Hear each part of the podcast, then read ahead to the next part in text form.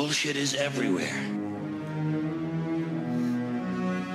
Bullshit is rampant. Bu- bu- Bullshit. Bu- bu- Bullshit.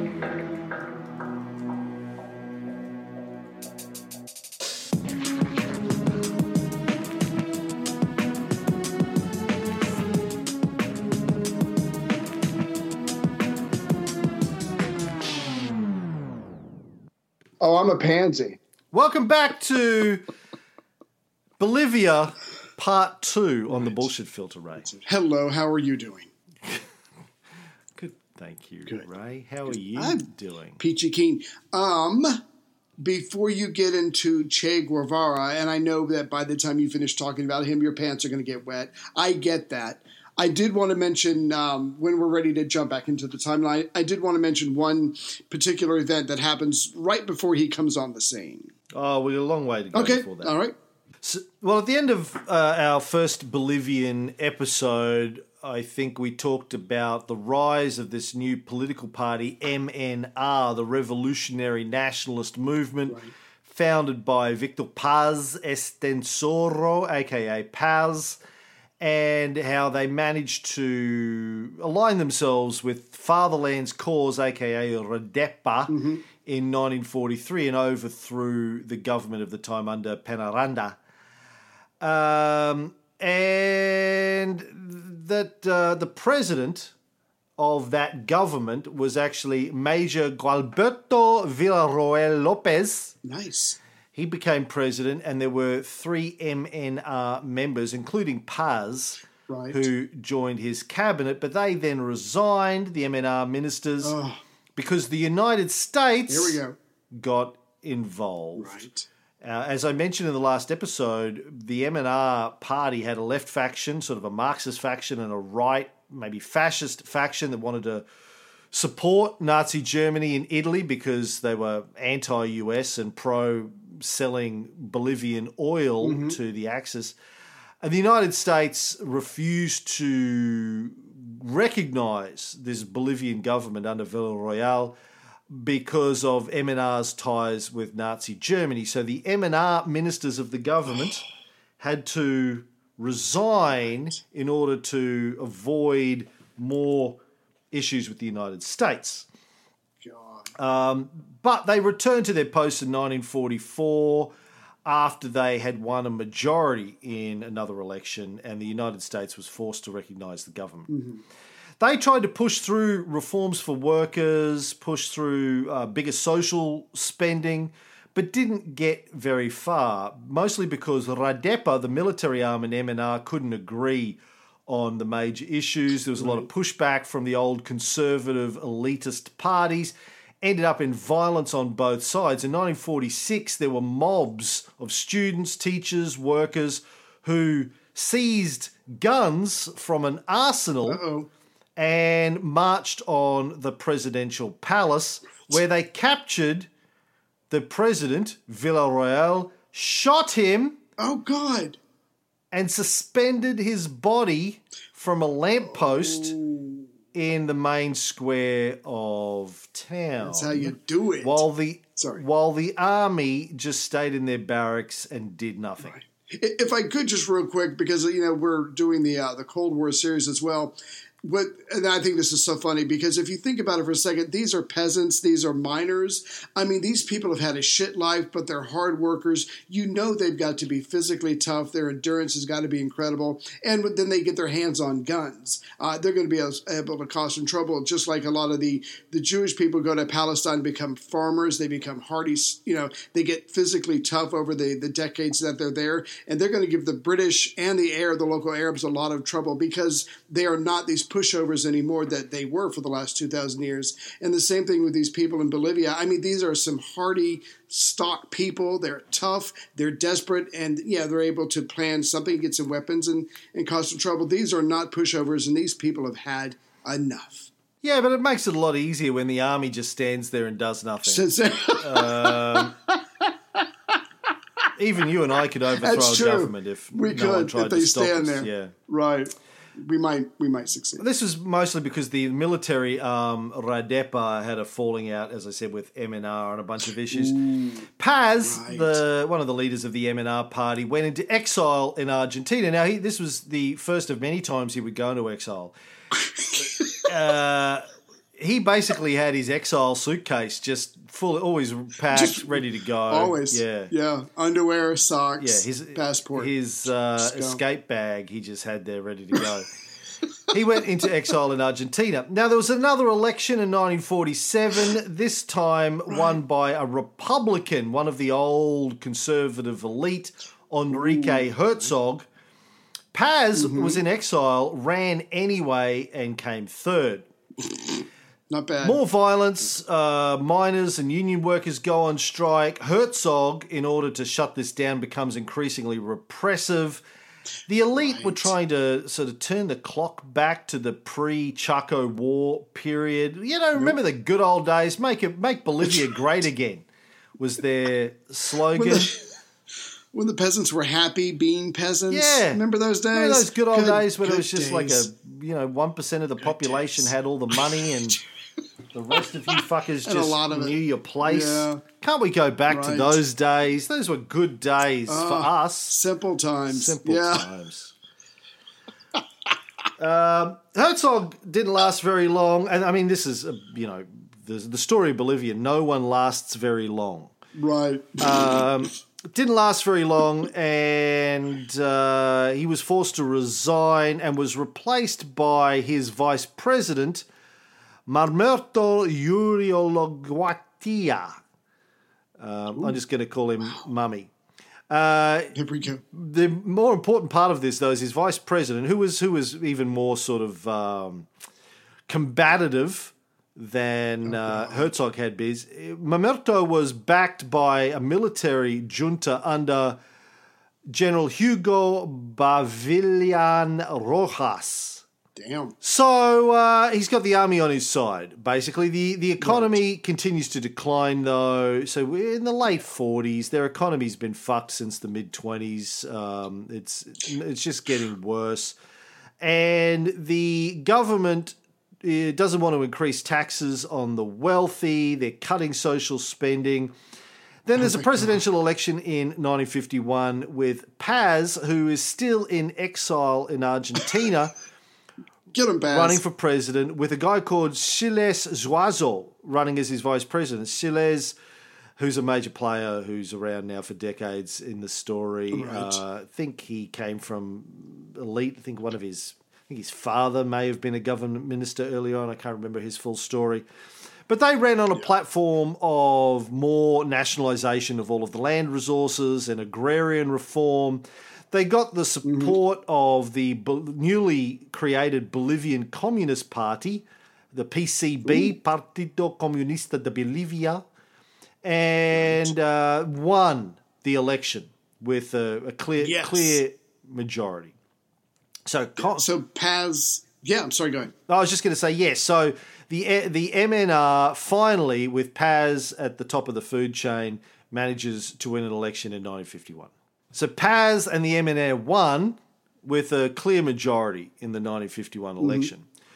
Uh, which was surprising for two reasons. Number one, Paz was still in exile in Argentina, had been for like six years. Secondly, because only a small part of the population was allowed to vote, it- the, the indigenous people didn't even have the vote, and they were the vast majority of the population. It was only the wealthy elite So- that were allowed to vote. But before he could take Yeah. government, Uh oh. uh, Mamerto, the ex- current uh, president, uh, annulled the election. Not surprised. Not shocked. Not gasped. Now, I wanted to stick on this point because Bolivia's history has been a combination of two things. Number one, a coup. Number two, somebody winning an election and all of the opposition calling bullshit on the election. Huh. That sounds familiar. Vote fraud. we don't believe it. Uh, Irregularities. Irregularities, exactly. that has been the two major Right. themes of Bolivian politics since on the 1920. Yeah. For 100 years, it's either been a military coup or Right. you know voting irregularities. And, Exactly. and so this came up here with MNR against MNR. So Mamerto Uh, uh, my apologies because my uh, Spanish uh, is is not up to scratch. It, uh, basically, just said nah. Sorry, regularities. Don't like that election. Yeah. Not not, not gonna not gonna recognise it. And MNR had to go underground. But a year later, in 1952, there was another coup, another revolution, this time led Right. by the MNR, who joined forces with police and miners and beat Yes. the army in a three day civil war. 600 people died. The, Oh the, the war was actually led by Paz's vice president, uh, Siles I mentioned before, who Right. then handed power to Paz when Paz returned from exile. Yeah, so Paz, um, who had been singing the soundtrack for Don't Cry for Me Argentina, comes back. He's the president. And obviously, he's got to take care of a lot of these issues that the people have been screaming about for quite some time. So, yeah, he introduces social and economic reforms. He's going to work on universal suffrage, the nationalization of the mines, you know, land distribution, because, like you said, the 1% own the vast majority of the good land. He tries to improve education and the status of the indigenous peoples. And here's tricky part because things have been so bad for so long, just the fact that he's trying to do these things in a very sincere manner, eh, these people are going to get a taste of what could be. And so you're not going to be surprised by this, but obviously this guy's not in power for the next 20 years. He doesn't make all of the dreams come true. In fact, um, there's going to be another coup in 1964. But the point is the fact that he talks about this, it becomes the national dialogue. The people's hopes and expectations are raised, and when it does get dashed, they are going to remember what could have been, and so their willing their willingness to sacrifice their lives to fight the police, to fight and kill the military, is not going to end anytime soon because they are still trying to achieve some kind of equality. Yeah, but I mean, big point here is the universal suffrage. So for the first time, uh, the poor, the, the the indigenous, the Indians, and even the illiterate. So we're talking about eighty percent of the population were given full citizenship for the first time in four hundred years in Bolivia Wow. under Paz in the early 50s. Now, look, uh, you know, America has uh, not treated its indigenous people or its African American people very well, but uh, pretty sure they had the vote before the 50s. Although I have to point out, of course, that in Australia, our indigenous population didn't get the vote completely until 1969, I think. Woo. So So we're doing better than Australia. Bolivia. Bolivia is better than Australia in that regard. Yeah, yeah, that was going to be my point. Like, uh, jeez, thanks. Cringeworthy. Yeah, good work. Yeah. good work, white, white people in Australia. Proud. That's why when it comes to patriotism, I'm like, I don't. No, Yeah, we didn't. We didn't even give our indigenous population the vote until the year before I was born. Sorry, Right, so not a lot to be no. proud of in that. I'm afraid. You got to earn that. Mm. But this is a big deal, and it's something that a major reform that that Paz managed to push through. He also nationalised the largest tin mining interests, and and did this interesting thing where he fired all of the tin miners, nationalised the tin mining companies, fired all the tin miners, then hmm. hired them all back again because the government took over all of these companies, then hired them all back and at higher salaries than they were being paid previously. Now that's not that big a deal because they were being paid shit previously Right. Doesn't take much to by these it. privatized mining companies. Yeah, so to to rehire them at higher salaries just means you know he was trying to pay them a, a, a fair wage, I guess, for their work. And went about major agrarian reform. The military was dismantled and formed, reformed as a wing of the MNR. So, sort of a classic uh, Bolshevik, so communist party type move to mm-hmm. to try and prevent further military coups. What you do is you use the military for a coup, and then when you've done that, you disband the military and bring them under Right. Incorporate. the leadership of your political party, so they become part of the power structure. At least in theory, that's the way it works. Obviously, Right. it doesn't play out as you hope, but that was what they tried to do. Uh, it was going to be run by peasants and workers from the left wing of the MNR party, run by a guy called Juan Lechin, who was uh, a Marxist. wow. Now, um, in theory, this sounds good to me, though, right? So the Yeah. army had been a the tool of the right for you know for for most of the country's history. Now they're being run Right. by the people.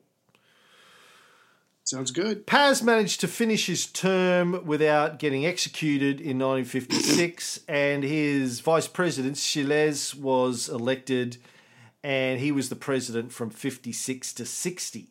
So they went a full eight years here without a coup. in Bolivia. Sorry. mostly, I think, because they managed to, you know, reform the military, bring the army Yeah. under the party run by Lechin, this guy. But unfortunately, during this period, the left wing of the party and the right wing of the party, the MNR, started to split, became increasingly antagonistic towards each other. And uh, in 1960, Paz returned from London, where he'd been the Bolivian ambassador, ran for election again, and easily won for a second time. nice. So good for him. Good for Bolivia. I can. Yeah, Paz wanted to, um, you know, kind of, I guess he felt like he was the guy that could address the division between the party. Uh, it, was, it had to Right. be him at top, and he, and he succeeded in part. His vice president now was this uh, Juan Lechin guy, the uh, uh, Marxist, who was the head of the left wing of the party. But in, over the next few years, Paz and Lechin started drawing apart. Paz wanted to disarm the workers. He f- figured, you know, he'd Yeah. he'd sort of achieved what he wanted. He'd had achieved a measure of peace and stability. Call, started calling himself Augustus uh, in his private moments. Take away everybody's weapons. Yeah, wanted to disarm the army, and Lechin didn't. And so he was eventually removed from control of the army and, and as vice president.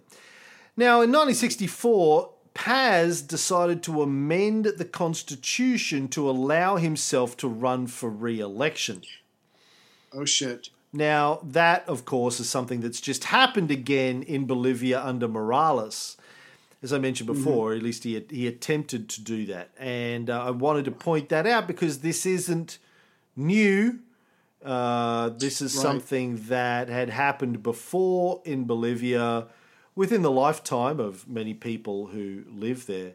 That, you know, th- this attempt to extend his his his ability to run the country and you know on the surface of it probably a good idea because the country was a fucking basket case before Paz and the MNR came right. to power they had a coup every fucking year pretty much for Like Christmas. years before that yeah Right. so he, he managed to bring a level of peace and stability to the country for know, Yeah, whatever reforms. uh, 12 years at this stage uh, Right. good idea to try and continue that you might think i mean i know uh, at one level i have this gut reaction to presidents trying to amend the constitution to extend their power. I mean that, that seems bad on the surface. It sounds bad because Right. most of us believe that term limits are a good idea because the longer somebody or a party is in power corrupt. yeah the more the more endemic the corruption tends to become and that kind of stuff.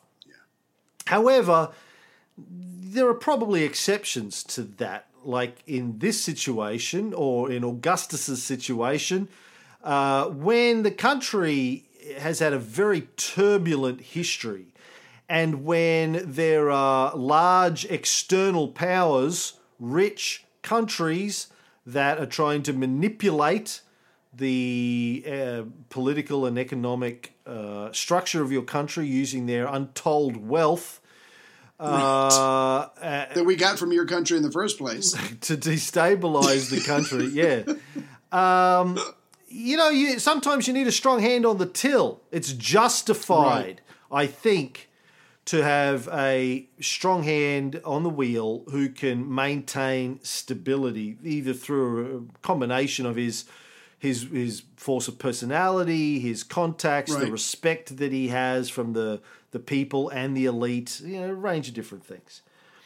So anyway, that's what Paz did in 1964, uh, and this time he chose as his running mate the commander of the Bolivian Air Force, General Rene Barrientos. And as the vice president, he's going to be in charge of the military. Sure, that sounds sounds reasonable to me, right? Um, but uh, Okay. the country the, the country at this time was under major pressure from the United States to reconstitute the army outside of the MNR. They thought it was looking too much like Cuba, where the uh, communist government had control of the mili- military. Now, why would that be an issue for America, Ray? Yeah, because I was about to ask you, what fuck does it matter what Bolivia does with their military? One, they'll never be a threat to America. What the fuck does America care? But you just answered the question for me. If the army is under the control directly incorporated into a leftist government, does that mean that the communists are there and they have all the military on their side and they can cause trouble? Is there going to be a domino effect? I mean, I guess the Americans just didn't want a leftist government controlling the military. They wanted it outside of the government, they wanted it a little bit more independent. Well, I think the the big problem for America is it's a lot harder to bribe generals to overthrow Fucking communists. a government right? when uh, the military is controlled by sort of the political party that you want it to overthrow. A lot harder to Are you- bribe them. Are you trying to say that right-leaning governments and/or militaries are easier to bribe? Yes, uh, by right wing governments, other right wing governments. Yes. Just checking. I mean, look, don't get me wrong. Bribery, psychopaths are everywhere. You know, my basic premise of my book is psychopaths are on the right, psychopaths are on the left, psychopaths are in the center. Anywhere where there's an opportunity for wealth and power, you will find psychopaths, and psychopaths will screw anyone over, uh, regardless, because they have no ideology, really. Psychopaths. Psychopaths go where the they're like pedophiles in the Catholic Church. They'll go anywhere. They they don't believe. if the, if I can Just point the way. you know, if you'll Yeah. if you'll help me touch up little boys and uh, protect me if I get caught, Good. I'll believe whatever Okay. you I'll believe whatever you tell me to believe. Psychopaths, the only ideology psychopaths tend to have is it's not my country right or wrong, it's me right or wrong. Uh, and Right. they'll, they'll go anywhere. They don't really believe in anything other than their own wealth and power, typically. So you get them on both sides, but yes, like but America is is on the is a right wing country, um, and so it's going to align itself more naturally with people on the right wing uh, in the military and governments in foreign nations. A lot harder for it to have good relationships with left wing uh, military and governments. So get your bingo cards ready, folks. So. Uh, On the 4th of November 1964, the MNR government was overthrown in a military coup led by the vice president of the government, Bolivian Air Force General Rene Barrientos, and a guy called Alfredo Ovando, who was the commander of the army, with the aid of the CIA. Mm, that doesn't sound. Paz grabbed his uh, travel bag. Travel bag. and went back into exile. Here's a bit from Tim Weiner's book on the CIA. Tim Weiner, just to remind you, Pulitzer Prize winning journalist from the New York Times, a notably lefty media company. I'm kidding. They're the right. Uh, his book on the CIA, which is a, a, masterpiece, Legacy of Ashes. Read it if you haven't. Uh, he writes this: A right-wing general, Rene Barrientos, had seized power in that desperately poor nation, backed by more than one million dollars from the CIA. The money served to encourage, in the agency's words, a stable government favourably inclined towards the United States and in support of the ruling junta's plans to pacify the country. The general crushed his opponents with increasing force. Bill Broe, chief of the Latin American division of the clandestine service, wrote to Helms, this is Richard Helms, the head of the CIA at the time, with satisfaction. With the election of Rene Barrientos as president of Bolivia on July 3rd, 1966, this action was brought to a successful completion. The CIA mm. sent its Barrientos file to the White House. National Security Advisor Walt Rostow handed it to the president, would have been LBJ at the time, right. and said, this is to explain why General Barrientos may say thank you when you have lunch with him next Wednesday, the 20th. Oh my God. Just blatant power grabbing, manipulation.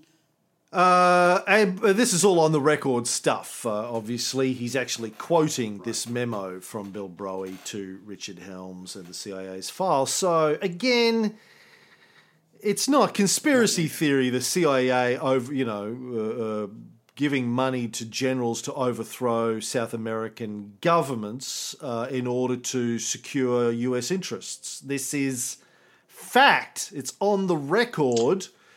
I know it probably doesn't get talked a lot about in the United States because people are a little bit embarrassed about this. It's very hard to present your country as the moral police cop of the world when behind the scenes you were overthrowing governments left, right, and centre and installing brutal dictatorships in their place.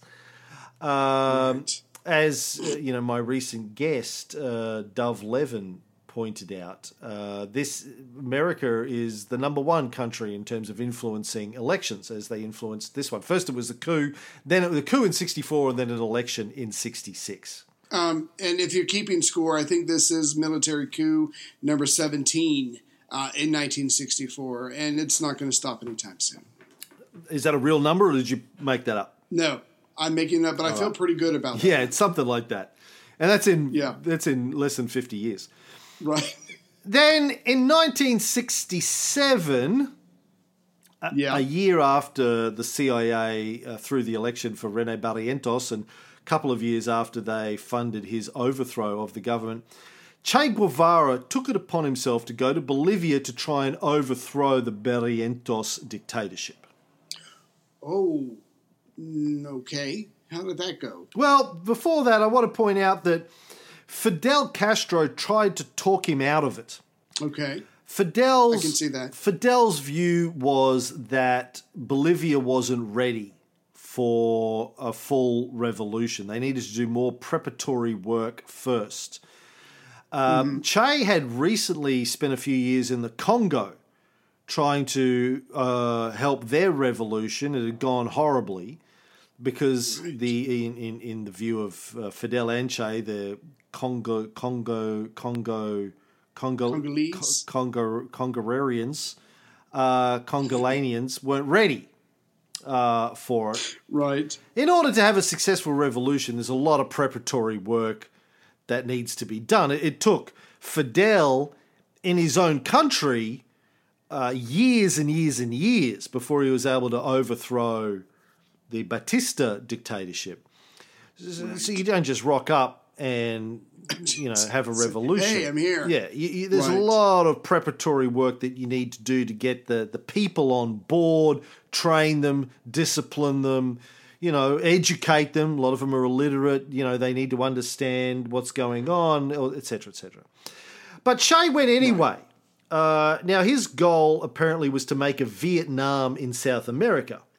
He wanted to get Ooh. the US involved and bog them down in an expensive war that would create more political dissent for them at home. And Che basically saw himself as the new Simon Bolivar. He wanted to liberate South America, his people, from the new imperialists like Simon Bolivar.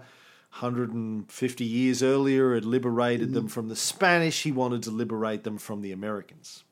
I mean, what do you think of that plan to to somehow trick or manipulate the Americans to come down and fight in Bolivia? Doesn't sound like the smartest plan to me. Just because it's all going to be laid waste, but uh, there's there's probably obviously more to it than that. Well, I mean, um, yes, the same is true in Vietnam, obviously, and as we've explored in Yeah. depth on our Cold War show, it, you know, from the view of Ho Chi Minh and the other revolutionary leadership, yeah, look, the price is going to be high. It's like the price of turkey, Ray. Um, it's high, but You do what you got to do. you know, you right. you don't want to go and spend the day with your in-laws, but you want the turkey more than that. For I do. for the people of uh, Vietnam, in, Right. independence for the turkey. political Right. independence was their turkey, um, Right. and the price. you know a twenty-year war with France and the United States was the price of there was was the day with the in-laws for them. Right. Um, Fidel uh, and Che uh, saw the same thing for the Americas. But anyway, in, in his autobiography, My Life, which was actually, uh, if you've never read it, um, it's sort of a a very big book, but it was a series of interviews done over about five years between the editor in chief of Le Monde magazine, Ignacio Ramonet, and Fidel, where Ramonet basically interviews him and, and writes the interview into the book basically it's Fidel's autobiography, but it's it's you know written in a as an interview. Uh, In that book, Fidel says, and it's worth a read. Look, if you're listening to this and you know little or you think you know a lot about Fidel Castro and the Cuban Revolution, Che Guevara, if you if you want to get a background on it, uh, I highly recommend that as a starting point. It's a fabulous read, f- fascinating, stunning. Fidel was a fucking character. I mean, whatever you think of him, good, bad, or indifferent, he was brilliant, like intellectually brilliant, and Right. one of the most successful political leaders in history. Like he was in power for six, uh, 70, 80, 90, 2000 to better part of 50 years. Um, saw a million American presidents come and go, uh, etc. cetera, et cetera. Um, Read it, and then you know, just yeah, even if you even if you don't like the guy, read it and get a perspective on him and see what you think at the end of it. Um, anyway, in that book, here's what he says about Che going to Bolivia. When Che got impatient and wanted to leave, I said to him, The conditions aren't ready. I didn't want him to go to Bolivia to organise a tiny group. I wanted him to wait until a larger force had been organised. We'd, we'd been through almost the entire odyssey of the initial stages of our struggle, so we knew what lay in store for him. My thought was Che is a strategic leader. He should go to Bolivia when a sufficiently solid, proven force is ready. But he was impatient. The minimum essential conditions were not yet in place. I tried to convince him the conditions aren't ripe yet. Because he was a strategist with a great deal of experience and the qualities of a statesman, he shouldn't put himself at risk in those first stages. He knew what life as a guerrilla was like. He knew you needed tremendous physical stamina, physical strength. You needed to be of a certain age. And although he overcame all his own shortcomings and had a will of iron, he knew that if he waited much longer, he wouldn't be in the best physical condition. Now, uh, as I've mentioned before on some of our shows, Che had very, very bad asthma. He was a doctor, but had very bad asthma. And one of the things about being a revolutionary in the early stages, hiding out in the jungles from a large military that's looking for you, is your access to asthma medication Limited. is quite often limited, let alone, you know, food and water and, uh, you know, Normal painkillers and you know, those sorts of things. Yeah. And so, quite often during the early years of the Cuban Revolution, he would be without asthma medication for weeks at a time and basically would be laid up in bed, struggling, not able to keep up with the rest of the force. They had to leave behind one or two guys to help carry Che or, or you know, put their arm under him or whatever to help him get from point A to point B. Got himself in a lot of trouble because he was always slow and the military were coming on the heels of Fidel's forces and that kind of stuff. But he, you know, he managed to pull through. But now he's going into Bolivia with a small force. Again, is going to find himself in a situation where he can't get access to his uh, asthma medication, which is in fact Right. what happened. Um, there were a whole number of reasons for what happened next, but that was one of them. He went, I think, like months without asthma medication, so he was very, very ill. Now, Fidel also says that he invited Lechin, the uh, Juan Lechin, the Marxist uh, former military leader, former vice president, to Cuba, where they met for three days. He convinced him to help Che, but it was it was too late. The CIA heard rumors he was there, uh, didn't believe it at first, but Yes. ended up sending two agents down to assist the Bolivian military to look for him. And eventually, Che was captured in 1967 and murdered by the Bolivian army under the guidance of the CIA. The guy who was uh, sort of the pointy end of the CIA's operation here was a guy called Felix Rodriguez. Right. Do you know much about Felix Rodriguez, Ray? Was he the one that actually pulled the trigger, or No. was it the Bol- Bolivian soldier? Okay. No, I don't. Go ahead. Well, Felix Rodriguez still around, still uh, living in Miami. wow. He was a Cuban exile.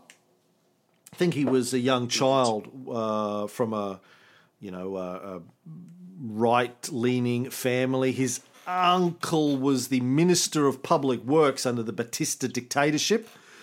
So o- obviously, after the revolution, uh, his whole family got the hell out of Cuba, and he ended up as one of the Cuban exiles.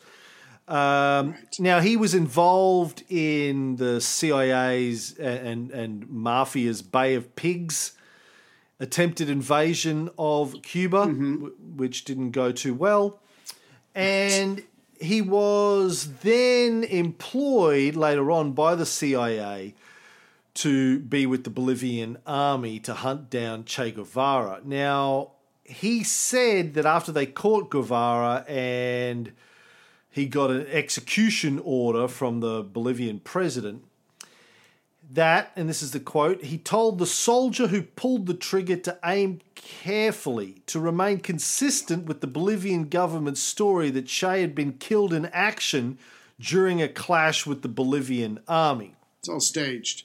Yeah, they didn't want the story to get out that he had been just executed in cold Right, blood as a as a prisoner. They uh, they wanted to make out that he'd been killed in fighting. Now, apparently, the soldier who was given the job of shooting Che was uh, a little bit nervous about doing that because Che Guevara was obviously Oh, very famous at the time. According to Rodriguez, Guevara's last words were Tell my wife to remarry and tell Fidel Castro that the revolution will rise again in the Americas. To his executioner, he said, Remember, you are killing a man. See, I would be whimpering and, and looking at the ever increasing puddle by my foot. So, damn, Yeah. damn. Uh, in, uh, Fidel, in his book, said that he's pretty sure that if Che could have, he would have committed suicide, but he didn't have a weapon. Uh, he'd lost his weapon. They they they had been routed, surprised. He'd been injured in a shootout. He had bad asthma. Lost his weapon when they were routed, so he got captured. He couldn't kill himself. Fidel said that he's sure Che would have committed suicide rather than get captured. As Fidel said, he also would have if he'd been in that situation. He also said that knowing Che, he wouldn't have you know feared death one iota. He um, in, you know believed that his life was meaningless. What were what the only thing that mattered was the struggle, and um, would have been worried at all. So yeah, the guy was nervous about killing a legend, a hero. Che said, "I'm only a man. Shoot you, coward." Um. Rodriguez said that the U.S. government had wanted Che taken to Panama. I think that so they could uh, maybe uh, interrogate him, torture him, who knows what. Uh, maybe use him as uh, um, Leverage. yeah, some sort of leverage. Uh, Rodriguez says, I could have tried to falsify the command to the troops and got Che to Panama as the US government said they'd wanted, but that he had chosen to let history run its course. When, when he told the CIA station chief in La Paz that Che had been executed, the guy asked, Can you send fingerprints? Rodriguez replied, Hell, I can send fingers, and What? cut off Che Guevara's hands. Cicero. Yeah, sent them to the CIA, who ended up they ended up getting sent on to Fidel Castro, Oh fuck! Come on. His Sick. best friend's hands were chopped Yeah. off and sent to him by the United States by the CIA. Um, Rod- Rodriguez then took Che Guevara's Rolex wristwatch as a souvenir. Now, Rodriguez then went and fought in Vietnam for the US. There is extensive documentation also on Rodriguez's ties to George H.W. Bush when he was vice president during the Iran Contra affair in the 80s, which uh, Rodriguez was heavily involved in. He knew Bush from Oh his God. CIA days. And yeah, he's still alive, living in Miami. Um, Jeez. now, after Che was executed, it caused a major spin off scandal in Bolivia that surfaced in 1968. In that year, Barrientos, the dictator, his trusted friend and the Minister of the Interior, Antonio Arguedas, disappeared with the diary of Che Guevara, which they had captured. And he and the diary soon turned up in Havana. Turns out that Arguedas, the Minister of the Interior, had been a clandestine Marxist supporter all along. Oh, deep operative. Yeah. Yeah, and he denounced Barrientos and a lot of his aides and accused him of being on the CIA's payroll, which he was. We now know. right. So this this highly embarrassed Barrientos prompted his vice president Ovando to distance himself uh, because the 1970 elections were coming up. Then Rene Barrientos uh, conveniently died in 1969 in a helicopter crash, and Oops. Vando, his vice president, was sworn in. The former head of the Air Force died in a helicopter crash, and the former head of the army was sworn in. so who who was the guy that you just said? Uh, which one? Took over? Ovando. Does he last long? Because I have a different name in 1969. You, so maybe I wrote something wrong. But do you know how long he's he's in power? You're, you're Yeah, a gentleman. uh, a, a year. Okay. So Ovando becomes uh, president when Barrientos dies conveniently in a helicopter crash, right? Right. Now, Vando uh, decided that it was sort of a, a um, good idea to position himself as a lefty in this period. Um, so instead of waiting for a new election, he staged another coup d'etat in 69. 18? Yeah, number, Uh-huh. number 18. And, but this was a, a leftist one, not like the last one. The Barrientos did was supported by the CIA. This is a leftist one, and he Right. nationalized the Bolivian operations of Gulf Oil Corporation. Oh shit. I think another uh, old Rockefeller breakaway. Did they come out of Standard Oil? I get my oil companies mixed up. Yeah. I can't remember the full list of do. which came out of which. Yeah, they came out of uh, Standard Oil too. I think Standard Oil of California. Um, Anywho, So he took it. so yes, so uh, he nationalised the U.S. oil operations again. So of course, America late '60s, more than fuck, we spent all this money to put in a right wing dictatorship, Then we had Che Guevara killed. We've still got leftists Right. there. Ah, But fucking leftists. this move to the left by Ovando surprised many of his military colleagues who thought he was on the right, and the military split into two factions, one on the left and one on the right. Oh my god. Now, this led to another coup uh, led by right wing military commanders on October 7th, 1970. I think of this as the Riley coup because I was born three days later on October 10th, 1970. So um, Right. read, Okay. read into that what you will. Three days before the coup, three days after the coup. I rose. I rose Right. three From days the coup. later. Yeah. Right. Um, but that that coup uh, was actually defeated. A lot of bloodshed. The coup was defeated. Ovando resigned though and handed power over to the new commander in chief of the military, General Juan Jose Torres. Ah, so he becomes president. So he becomes president. Torres. He's one of the more left-leaning officers in the Bolivian military. Former labor minister, known as a man of the people. You don't get many. Aw. South American generals who are known as a man of the people. So Right. uh, he, he was pretty popular. He promised to protect the workers and the country's natural resources from foreign powers. And of course, this upset the US, as you can expect. Here's something from a book called Kissinger's Shadow by Greg Grandin.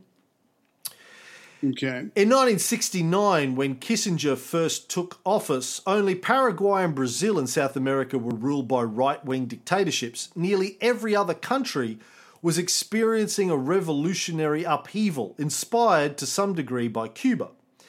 That would soon change. Bolivia was the first Latin American democracy to fall to a military coup on Kissinger's watch. We are having. Uh, I got to do my coup. We are. we are having. Kissinger? Basically, he sounds like a. Is he German? Well, yeah, kind is he? of. He, was uh, a Jew, wasn't he? Somewhere over there. He's like a Polish, uh, Ah. Polish German Jew something. He's still around. He's still around. Wow. We should get him on the show. Yeah, no, German German Jew he was, not Polish. German, German Jew, born in Bavaria. Okay. German Jew. Ah. 96 years old. Kissinger Woo! is. Jesus Christ. Never takes care of his own. Yeah. We are having a major problem in Bolivia, said Kissinger. On June 11th, 1971, telling the CIA to crank up an operation post haste. oh Uh, god. on August 21st, a military coup installed a right wing dictator, promptly recognized by Washington. According to the State Department, the CIA moved in response to a White House request for a political action program to arrest the leftward trend of the Bolivian government. Is there is there just a form on the president's desk? Uh, let's see. I need a coup. The lefties are getting out of hand. Which country? Just check the box.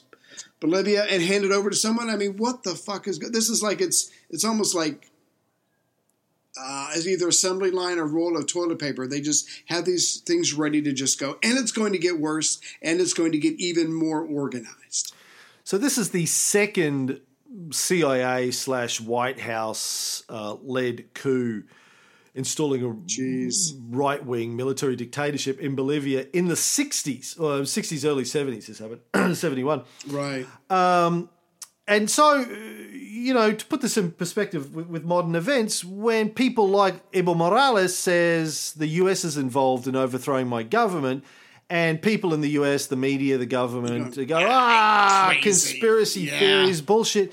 You have to one realize, time. yeah, you have to realize that the Bolivian people have lived through this before. This isn't new. They've lived through this they understand how it works where americans tend to be you know happily ignorant about the history of this part of the world Blissfully. and america's involvement in it so the torres government gets overthrown in 1971 by colonel hugo banzer Now, say what you want about Colonel Hugo Banzer, Ray.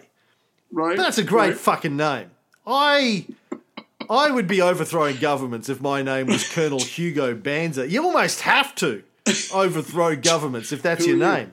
I'm Hugo Banza. Yeah. Yeah, uh, just a tough, just a cool name. Colonel Hugo Banzer. Like it is. It's just a About to fucking, be- fucking cool name. President. Yeah. Yeah. Now, Yeah. Was here. uh, here's the thing you you were stressing earlier. You know, so President Juan Jose Torres was becoming more po- popular. He was trying to, you know, right some wrongs. I think he was also, to some degree, trying to share power or work better with the popular popular assembly because they're trying to. Um, to improve their image, try to be more representative and responsive to the people. Obviously, we can't have that. Colonel Hugo Banzer, Banzer comes in. He has the help of certain aspects of the Bolivian, Bolivian military, but also, like you just said, uh, the CIA or whatever American assets he's going to need. But here, here's where it gets more complicated. So, President Torres doesn't just step down; he actually has to flee because they're they're out to get him. So this is where the United States comes in proper. Now, the Americans had already set up so, called, something called Operation Condor, and in theory, initially, Operation Condor was to try to stop or stymie communist or Soviet influence coming from uh, coming into uh, Latin America from Europe, but considering the, the, the sign of the times, not only do they work on trying to stop communists, but they also try to make sure that there are right wing governments in Latin America. Because, like you said, if you're a right wing government, you don't want left wing governments nearby you. And so the Latin American countries have always been America's backyard. We have made it clear to the um, Europeans and everyone else that you don't you don't go in there. This is our this is our territory. So Operation Condor is set up.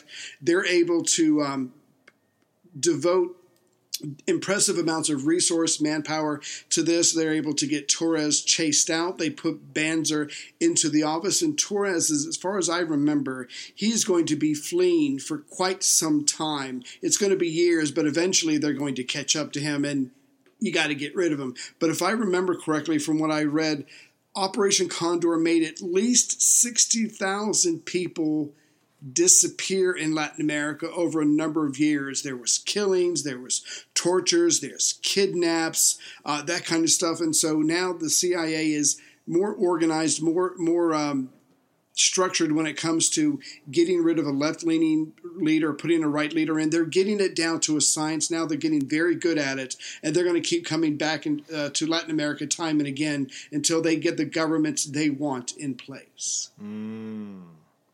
I think I think Torres is killed in '76, yeah, kidnapped and killed. Yeah, kidnapped, shot uh, in 1976 as part of Operation Condor. Condor ran during the Johnson, Nixon, Ford, Carter, and Reagan administrations. Fuck Um, that alone. That alone just tells you what America's been doing in Latin America. yeah, I mean, I would argue that it's still running in a way today. It's just they've Yeah. changed the brand, just do it changed the name. Yeah. Yes, Um, exactly. Yeah, like the number of deaths and disappearances attributed to it is hard to know because obviously, Sure. due to the, the secretive nature of it and the regimes that were running it, it's highly disputed. But some of the estimates say that 60,000 deaths attributed to Condor and 400,000 people imprisoned, 30,000 disappeared. In 1992, there was something called the Archives of Terror discovered. I mean, Name of my album. well, General Hugo, Colonel Hugo Banzer in the Archives of Terror is uh, going to be the name of my next movie. Because fuck me, doesn't that sound like something you would watch? it does. I would pay pay top dollar to see that. Um, starring starring me as Colonel Hugo Banzer, and you as my trusty sidekick. Uh, you Poncho.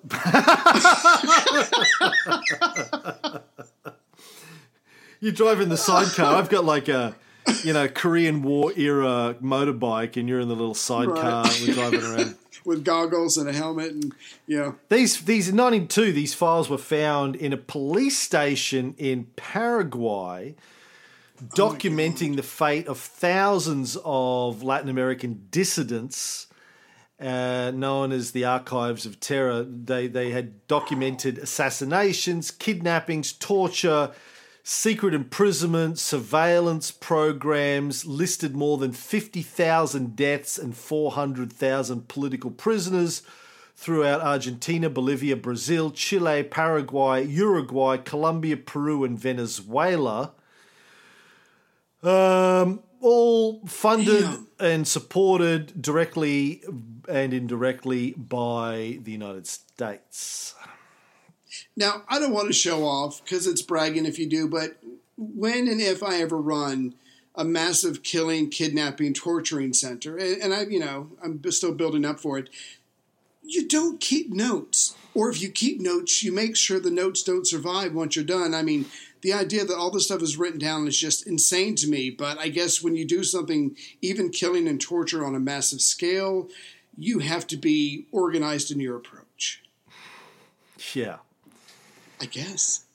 Well, you, particularly when you're paying people per head. Oh, right. know? You need receipts and accounting, and uh, yeah, I, I got you. I got you.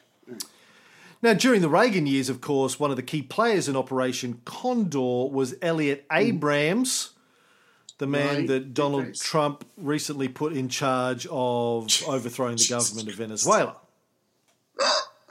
Not hasn't quite done it yet. Fucking him and So- him and Felix Rodriguez must have some stories to tell. Do Countries you remember the time? we have Yeah. overthrown. Yeah. They were Colonel- booked together. Colonel Hugo Banzer, Part Two: The Price of Turkey. Uh, uh, yeah, Elliot Abrahams, along with Felix Rodriguez, heavily involved in the Iran Contra scandal. No surprise. Anyway, and George H.W. Bush. But back to Bolivia. So Yeah, yeah. when Paz uh, and the MNR aligned themselves with Colonel Hugo Banzer in this 1971 CIA-led coup, Right. they apparently he apparently thought Paz this is that Banzer would hold new elections and Paz would be the new Oh. president again. Instead, well, thanks. Banzer split with the MNR in 1974 and exiled Paz again. Jesus. Christ. So he came back for the coup and then left again. Ah. That keeping ah. that bag handy. Got to ah. keep your exile just- bag at your hand. Never let it He out just of your goes to the airport, just waves, just waves at the, uh, the the the official. You don't need to check anything. I'm just leaving again. I'll be back. I'll, I'll see you later. Oh my god. So that's uh, I don't know. That's enough. That's where we get up to by the mid seventies. Uh, another Yeah. CIA-led coup, uh, brutal military dictatorship running in Bolivia. And next week we will talk about what happens next, and we'll get into the story of Evo Morales. Do a little bit of a bio on Evo Morales, the man who has recently been the subject of the latest in a long series of coups in Bolivia.